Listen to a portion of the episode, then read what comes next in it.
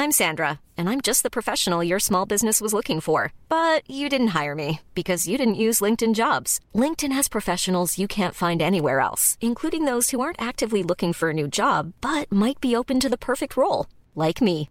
In a given month, over 70% of LinkedIn users don't visit other leading job sites. So if you're not looking on LinkedIn, you'll miss out on great candidates like Sandra. Start hiring professionals like a professional. Post your free job on linkedin.com/people today. Cinque morti sospetti all'ospedale di Saronno, arrestati un medico anestesista e la sua amante infermiera. In carcere Leonardo Cazzaniga con l'accusa di aver provocato deliberatamente la morte di cinque pazienti. Oggi un medico anestesista e un intercettazioni emergono frasi shock pronunciate dai due col medico che si sarebbe vantato con i colleghi di essere l'angelo Saronno. della morte. I due accusati di omicidio volontario sono, sono amanti. Io guardando lui non so se ancora ha capito quello che ha fatto. 30 anni l'infermiera Laura Taroni per gli omicidi del marito e della madre. L'ex infermiera ascolta la sentenza in silenzio, seduta poco distante dall'uomo con cui condivide l'accusa. Sky Crime presenta Amore malato. Gli angeli della morte di Saronno. Parte prima. Angelo della morte. Una figura antica, di carattere religioso, talvolta raffigurata come un servitore di Dio, altre volte come un angelo caduto, servitore di Satana. Due estremi ideali per comprendere la specificità dei soggetti di cui parleremo, di come possono considerarsi loro intimamente, esseri misericordiosi, e di come invece appaiano agli occhi di tutti gli altri, ossia mostruosi carnefici. Angelo della morte, di fatto, è un termine usato dalla criminologia per identificare una precisa categoria di serial killer, una categoria rara, per fortuna, che agisce in ambito medico-ospedaliero. Il primo per cui fu coniato il termine, il medico nazista Josef Mengele, tecnicamente nemmeno da considerarsi un serial killer, e poi il dottor Shipman, in America, meglio conosciuto come il dottor Morte. Tornando in Italia, l'infermiera killer Sonia Caleffi. Spesso questi assassini seriali finiscono col tradirsi, in quanto la loro sicurezza aumenta ad ogni omicidio compiuto, il che li porta a trascurare dettagli importanti della vittima, primo fra tutti il suo reale stato di salute. Disturbo istrionico della personalità, il rischio di incorrere in atteggiamenti deliranti, narcisismo, ma anche grandi capacità seduttive. Queste sono alcune delle caratteristiche che proveremo ad individuare negli angeli della morte che si sono abbattuti sull'ospedale di Saronno. Io sono Francesco Marchi e la mia voce viaggerà assieme alle vostre domande su storie di crimini e delitti. Qui, su Sky Crime. Io inizio a lavorare a Saronno a dicembre 2003, è il mio primo incarico dopo l'università. Lei è Jessica Piras, infermiera. All'epoca dei fatti lavora all'ospedale di Saronno ed è collega di Laura Taroni e Leonardo Cazzaniga. C'era uno staff di medici e infermieri ben consolidato e già allora lavorava lì il dottor Cazzaniga, che mi sembra lavorasse in pronto soccorso dal 1987. A volte non metteva nemmeno il camice, credeva che tutti potessero riconoscerlo, quindi non aveva bisogno la divisa come avevamo noi, no? Perché lui era il vice primario, quando lo era, stato nominato, oppure Cazzaniga. Si sentiva probabilmente responsabile del peso del pronto soccorso, proprio perché si era eletto come medico più esperto e più capace degli altri trattava male i ragazzi soccorritori dell'ambulanza, tirava pugni ai muri se lo svegliavamo di notte per visitare i pazienti. Entrava negli ambulatori e assumeva delle gocce, delle benzodiazepine, comunque servono, sono farmaci ansiolitici, direttamente dal flacone, non curante del fatto che tutti lo potessero vedere. Si metteva sempre nell'ambulatorio B, che era quello dove venivano gestite le urgenze e i pazienti eh, in condizioni critiche, quindi arrivava dicendo chissà quante persone oggi gravi arriveranno e quando arrivava il paziente giusto per lui, eh, dice oggi posso con questo paziente dispiegare le mie ali da angelo della morte.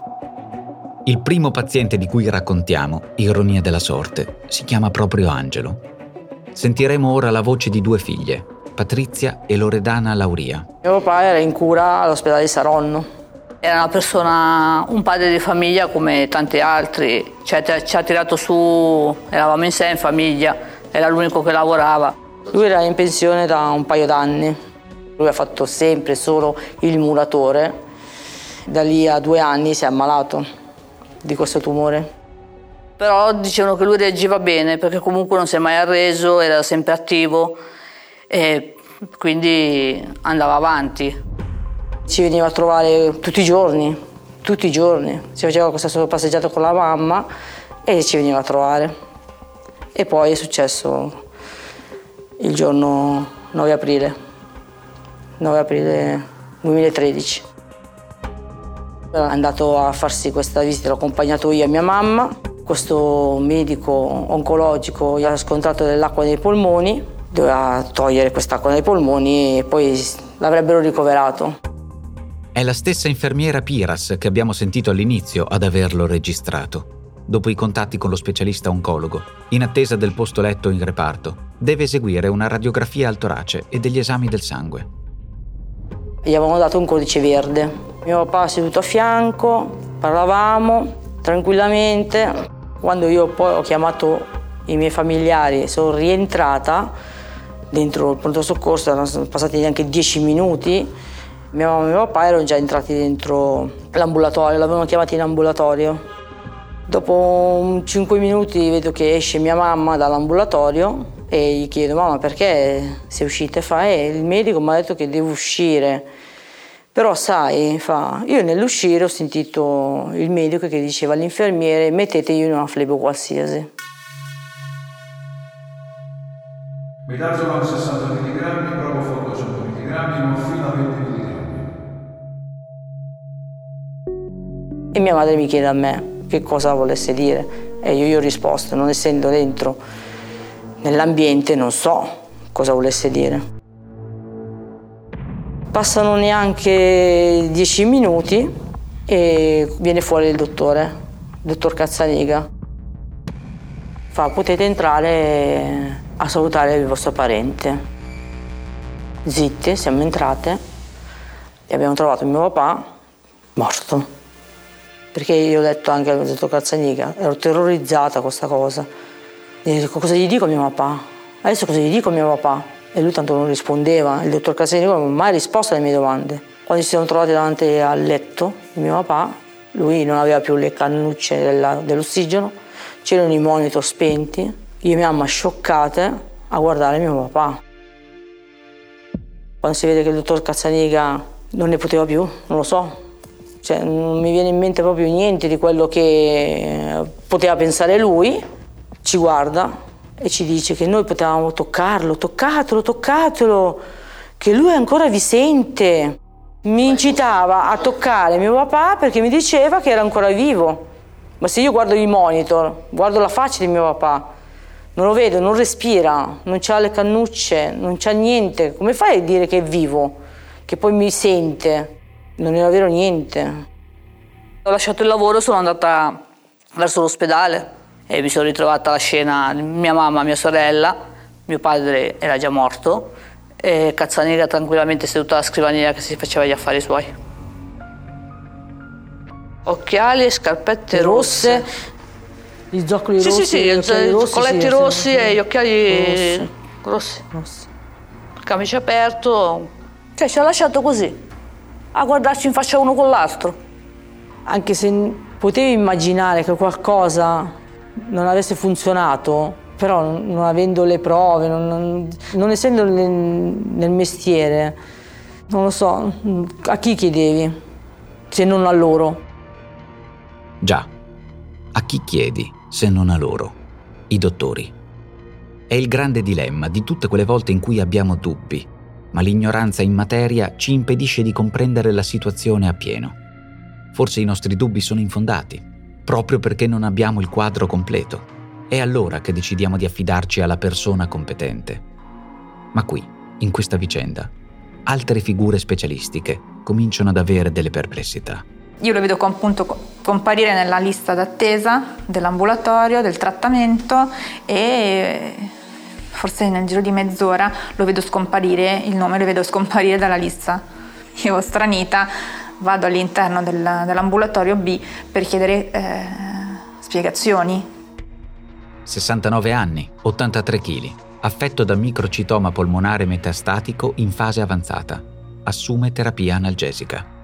La frase che colpì tutti è quella che scrisse Cazzaniga sul verbale e che il paziente era stato mandato in pronto soccorso per emendare una faccenda non emendabile in altri tempi e modi come se fosse stato mandato apposta eh, in pronto soccorso per ricevere quel trattamento e questa cosa non era assolutamente vera, nel senso che le indicazioni dello specialista date a me, ma poi passata la chiamata anche all'interno del, dell'ambulatorio, per cui il contatto era stato anche diretto tra lo specialista e Cazzaniga, era quello di eseguire esami del sangue, rasta del torace e ricovero, non certo per somministrare una terapia che l'avrebbe portato alla morte.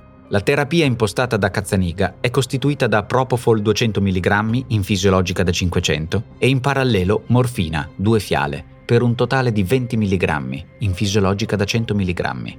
A seguire, Midazolam 60 mg in fisiologica da 100. Dalla morte di mio padre è da lì che si è scatenato un po' tutte le indagini perché la, le, infer- le infermiere sono andate a denunciare proprio questo fatto. Entra in scena ora il maggiore dell'arma dei carabinieri Giuseppe Regina, ex comandante della caserma di Saronno. È stato lui a guidare l'indagine battezzata Angeli e Demoni. È stata un'indagine molto complessa. Sono state fatte delle attività tecniche, delle intercettazioni telefoniche, delle intercettazioni ambientali. Intercettazioni come quella che state per sentire. È di una telefonata del 13 marzo 2016 tra Leonardo Cazzaniga e l'infermiera Laura Taroni.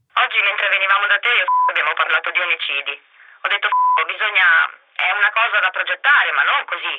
Oggi non è una cosa da fare sull'impeto del momento, cioè la devi progettare qualche tempo prima e poi la fai sull'impeto del momento, ma così... Strutturarla, giusto? programmarla. Prima devi programmarla, poi... No, strutturarla, programmarla, cioè darle un programma, una sua, come dire, proceduralità. Cazzaniga dicono tenesse un comportamento particolare, spesso sopra le righe, condotta che sentiva di potersi permettere, dato che ricopriva un ruolo storico in ospedale. L'indagine nasce mm, a seguito della denuncia presentata da Clelia Leto, che deposita presso la Procura di Bustarsizio una querela contro il dottor Cazzaniga. Ne descrive il carattere piuttosto irascibile, eh, anche violento, e eh, nel contempo dà indicazioni su quello che era un, una modalità comportamentale del dottor Cazzaniga e di Laura Taroni anche, ma inizialmente del dottor Calzanica, riguardo all'applicazione di eh, un cosiddetto protocollo eh, che si era più volte ripetuto all'interno del pronto soccorso di Saronno dove la Clelia Leto era infermiera e che avrebbe causato, secondo lei, la morte di alcuni pazienti. Il protocollo Cazzaniga era eh, una somministrazione di una sequenza di farmaci in dosi molto elevate, soprattutto in rapporto all'età e alle condizioni cliniche dei pazienti erano tutti pazienti anziani con già eh, problematiche croniche che assumevano a loro volta magari numerosi farmaci, per cui la terapia di per sé o in abbinamento a quella che loro già assumevano normalmente eh, procurava una repentina cambio delle loro condizioni e quindi nel giro di pochi minuti, al massimo un quarto d'ora, 20 minuti, il paziente eh, veniva dichiarato morto.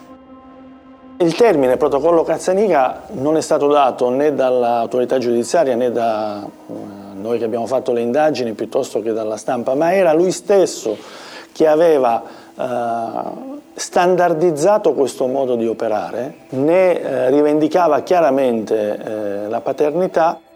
In cosa consiste questo protocollo? Ce lo illustrano alcuni esperti. Interviene Vittorio Fineschi, professore ordinario di medicina legale dell'Università La Sapienza e direttore UOC di medicina legale. Il midazolam è una benzodiazepina, è un farmaco che induce immediatamente eh, un sopore, una perdita di coscienza, ma questo non basta.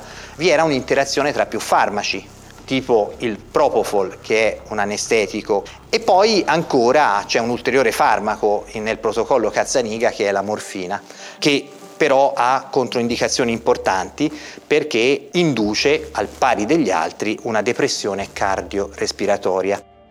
Prosegue l'analisi Monica Rocco, professore ordinario di anestesia e rianimazione. Si possono usare questi farmaci midazone e propofol con dei dosaggi non così imbarazzanti, cioè con dosaggi molto, più, molto inferiori, che però addormentano questo soggetto, che lo richiede però, cioè che è d'accordo, cioè che è in uno stato tale della malattia o, o di sofferenza, che è d'accordo o comunque ha i requisiti per volerlo. Lui viceversa mh, fa tutto un ragionamento, da, cioè è, eh, è lui, che lo, lui che lo vede la cartella, lui che capisce che questo è meglio così e lui che lo fa. Nel 2017 si comincia a stilare una perizia psichiatrica su Laura Taroni e Leonardo Cazzaniga. L'incarico viene affidato a Isabella Merzagora, professore ordinario di criminologia all'Università di Milano e presidente della Società Italiana di Criminologia. Cazzaniga eh, dà questa spiegazione. Eh, lui sostiene di aver agito per sollevare i pazienti dal dolore, dalla sofferenza. Lui criticava quella che lui chiama medicina tradizionale e che interpretava evidentemente come affetta da accanimento terapeutico, dicendo che il medico titolare di diritto di vita o di morte, così lui dice a un certo punto, non deve appunto accanirsi nei confronti di chi potrà solo e per breve tempo soffrire. Lui in più circostanze non aveva fatto mistero, dovendo intervenire su pazienti che presentavano quelle caratteristiche, dicendo adesso gli applico il mio protocollo. Come del resto in altre attività di intercettazione è venuto anche fuori eh, Laura Taroni che eh, chiama Cazzaniga. Ehm... Leo, ascolta. Dimmi. Abbiamo bisogno di una tua procedura. Una mia procedura? No. Di una procedura cazzaniga. Dai, forza, vieni qua che c'è bisogno di una tua procedura. Vieni qua. Vieni qua che abbiamo bisogno di un po' di curaro. Troppo folle curaro. Troppo eh? folle curaro, come Michael Jackson. Così si sono curate. Ciao. In un'altra circostanza eh, si sentono sempre Cazzaniga e eh, Laura Taroni e eh, Laura Taroni eh, si lamenta del fatto che una sua collega sta praticando il massaggio cardiaco ad un altro paziente che lo stava massaggiando ormai da oltre 20 minuti. Un 89enne, pluricardiopatico, figa l'ha intubato. 35 minuti, ma vada via il culo. Ma figurati. Vabbè. L'avrei lasciato andare senza problemi, vabbè. Indispensabile quando si maneggia materiale di questo tipo l'interpretazione che può darne una criminologa e psicologa come Flaminia Bolzan. C'è un enorme compiacimento del Cazzaniga dettato dalla possibilità di disporre della vita o della morte in una sorta di superiorità, in una sorta di onnipotenza circa l'azione che pone in essere sulla gestione della morte del paziente. Ieri sera è arrivata una paziente in condizioni gravi, ma quella è arrivata con una insufficienza respiratoria davvero acuta. Quindi l'hai... Istintivamente chiede, quindi l'hai... Quindi se la paziente è morta dopo il suo intervento. Quindi l'hai... No, aveva ancora i parametri normali, insomma. Il quindi l'hai di questa intercettazione ci fa pensare che ci fosse da parte della Taroni appunto una conoscenza rispetto a quelle che erano le prassi operative del Cazzaniga. Laura uh, riceveva e mm, faceva molte telefonate a Cazzaniga, tant'è che Cazzaniga non aveva mai avuto un cellulare, era, lei le aveva regalato un cellulare per essere sempre rintracciabile, oppure lo chiamava anche molto spesso al lavoro. Si sentivano molto spesso. Eh, lo, lo so cosa faresti tu. Li appenderesti, come facevano un tempo gli uni. Gli appenderesti eh, le teste sulle picche dei tuoi... cioè testa mozzata davanti a casa e l'appenderesti sulla picca su un pezzo di legno e la metteresti al pubblico ludibrio finché la testa non si scarnifica, ma non puoi farlo, capito? Sì, capito. Non puoi farlo, smettila. La morte di Angelo Lauria ci ha condotti al dottor Cazzaniga. Ma queste intercettazioni dimostrano che un'altra figura è legata a filo doppio al carattere del medico e al suo operato. L'infermiera Laura Taroni. Ma chi è? Che ruolo ha? Soprattutto, che relazione c'è tra i due?